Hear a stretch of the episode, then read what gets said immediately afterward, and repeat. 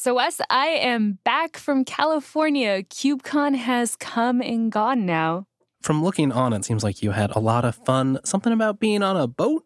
All right. I mean, I can't get away from doing a conference without an adventure. But there's another thing I can't get away from doing a conference without running into somebody that I know that's doing something cool.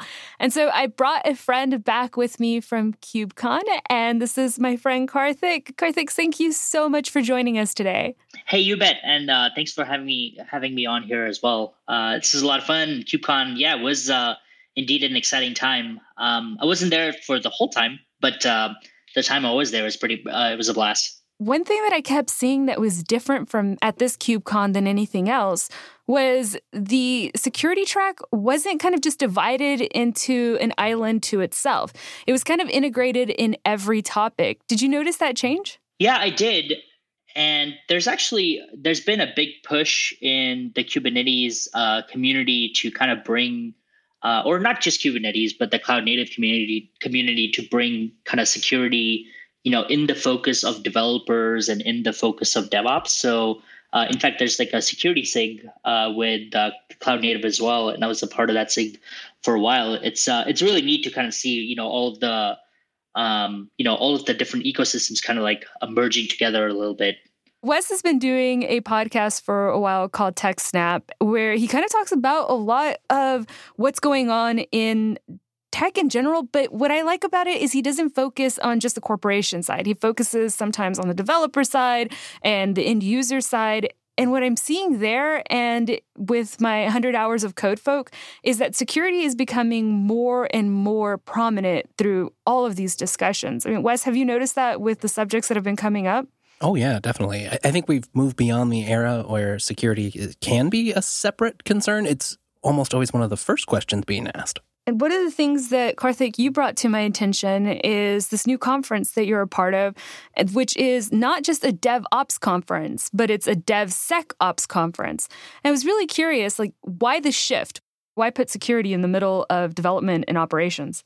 Uh, yeah, El, that's a great question. Um, in fact, like we from a DevOps world, we've been, we've been seeing a lot of you know Dev Star Ops lately, where whether the star is security or star is net uh, network. You know, we we kind of see like DevSecOps, DevNetOps, etc. Um, at first, when we you know started seeing this, there was a lot of pushback. They were like, well, you know, you are by default an included member in the DevOps community, but it when I started looking at it from an outside point of view and started talking to security engineers or network engineers, they kind of saw the DevOps world as you know being champions of the way the right way to do things in an organization, and they wanted to be a part of that. So they were like, well, you know, we, this DevSecOps stuff is kind of pushing security um, and pushing security in, into a way um, of DevOps. So like you know the the thing the way we think about things from a DevOps kind of perspective, et cetera. And when I started looking at it from that perspective, I was like, you know what, this actually makes a lot of sense. So then I became like a huge champion of it, um, of you know wanting to do something like a DevSecOps or uh, you know wanting to do something like a DevNetOps, et cetera, where it's more about the folks that are outside of the ecosystem kind of coming into the ecosystem and giving them like an inclusive kind of way to be a part of the ecosystem. So making sure that security or, or whatever uh, community that, that are directly involved in the conversation from the get go? Yep. So, at the sake of being the naysayer here, I get to the point where sometimes I feel it's just buzzword bingo. Like, you know, that star just becomes whatever product somebody wants to sell or whatever, you know, concept that they want to preach. But how is having these conversations and having DevSecOps be a singular thing changing the way that coding practices are happening, that the development cycle is happening?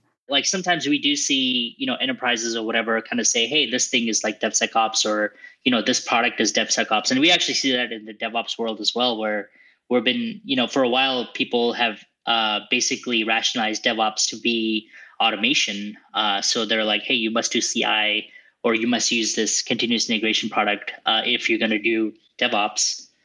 Um, but i think it's more about you know the the mindset and helping folks kind of like think through like, hey, you know, if I'm doing DevSecOps or I'm doing DevNetOps, these are some principles that I should be following, or this this is how I should collaborate with other peers. So, for someone maybe already doing DevOps, practicing Dev, DevOps, thinking in that style, what changes to start including security in there? I think it's it's more you know uh, the the idea of dev DevSecOps in general is uh, I think like Red Hat kind of has this concept or not not concept but they kind of define it really well where they say you know security should play like an integrated role not just at after you've released your applications but you know through the whole lifecycle of your applications. So it's like trying to push security more to the left. So developers and operations are you know paying more attention to uh, security vulnerabilities like you know things we're kind of including in our in our code pipeline et cetera. Um, and you know not doing that as an afterthought where it's like oh my god i have to like run through the security audit in order to release my product. Uh, I hope I get through this, etc. Uh, where it becomes an afterthought. It's trying to pull, you know, think about it, think about it upfront from a coding point of view, and bring in bring in a lot of, you know, the the great work that security has done in general. Like, uh, you know, a lot of folks uh, on the dev side I've talked to, you know, they kind of know about OWASP, but they might not know about, you know, OWASP top ten, etc. And taking those ideas of of uh, what we already have and making that a part of like the developer lifecycle. So, for those that might not know, OWASP is the Open Web Application Security Project. Could you tell us a little bit about that? Because some people might not know about the top 10. Uh, yeah, I'm not a security expert. I'm more from like a dev side, and uh, I'll, I'll, i can give you the uh, when I was like an early engineer. Uh, you know, I was like two years uh, into my career, or I don't know, two years, a year into my career, they were like, "Hey, you must do this OWASP training." And OWASP was, uh, you know, it's it's a foundation and it's the, like you said, the Open uh, Web Application Security Project. And they kind of um, they have many lists of different things, but one of the things I look at a lot is the top ten, which is like the top ten uh, list of the you know most common things that uh, people do wrong uh, from a security perspective, et cetera. Uh, and it's kind of neat to you know know the mistakes you're going to make before you actually make them from a dev perspective so you can know how to like actually write you know secure code and write solid code. Uh, and if you adhere to some of those principles you just end up becoming a better um, you know better developer. Yeah, at the the sake of self promotion um, i'm going to be speaking at the devsecops conference that you've put together and I'm, I'm, sure others have put together not just you yourself and that's one of the things that we're going to be talking about is you know so some of the top 10 security practices are you know injections things similar to sql injections or bro- broken authentication. And my talk is all about how you can use capture the flags at conferences in order to get a hand at, you know what, let's try a SQL injection for the code for the app that you just wrote, or let's try a cross-site scripting attack on, you know, the website that you just developed. If you don't have access to a lot of these, you know, capture the flags or these security conferences, what recommendations do you have for developers to be able to keep up to date with all of these new security practices and conversations that are happening? I was actually going to plug uh, your talk a little bit more. One of the things I loved about uh, your talk when you you know had that in the CFP was from uh, I think from an uh, security standpoint. Uh, you know, I we ran, ran into each other uh, a couple months ago at the Texas Cyber Conference, and capture the flags seemed to be like a really big thing from a security space. But you know, like at KubeCon, for example, we didn't actually have like a CTF or anything over there. And, and typically developer conferences don't have that. But you know, with this new idea of like everybody kind of comes together, we should kind of talk about uh, you know conversations of how things happen in a security way, and you know some of those models like capture the flags, et cetera, and bring those to like a dev mindset uh, where we can actually like you know think through some of that stuff. and that being said, I totally forgot what your actual question was.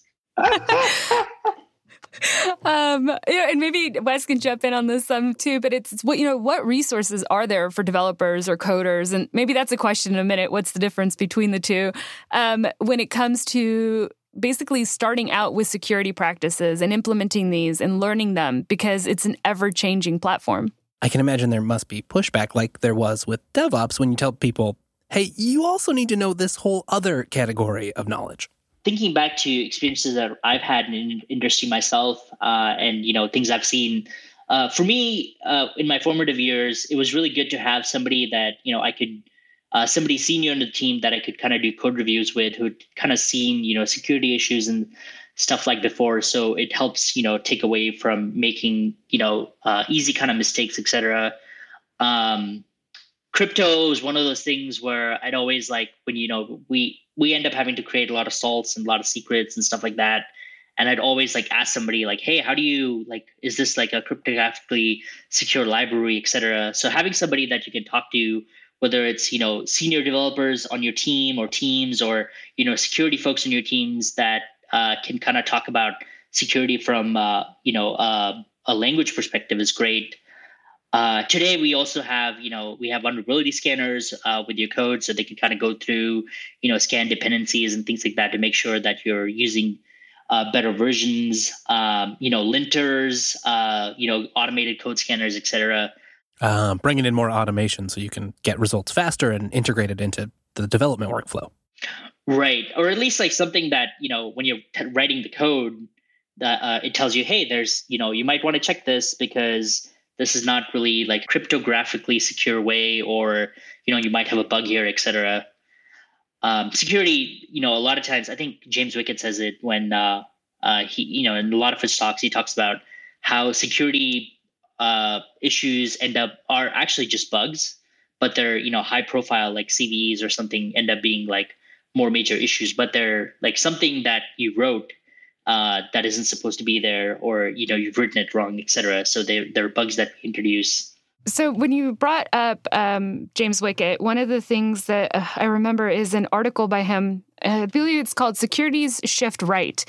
And it was kind of where I started trying to figure out what DevSecOps really meant. Does it mean that I, as a developer, now have to keep all of these security practices in mind and I've got to worry about all this? Just kind of adding a lot more stress to my workload? Or does it mean that I'm working closely with my company's security team and I'm, you know, basically kind of pen testing code as I'm going?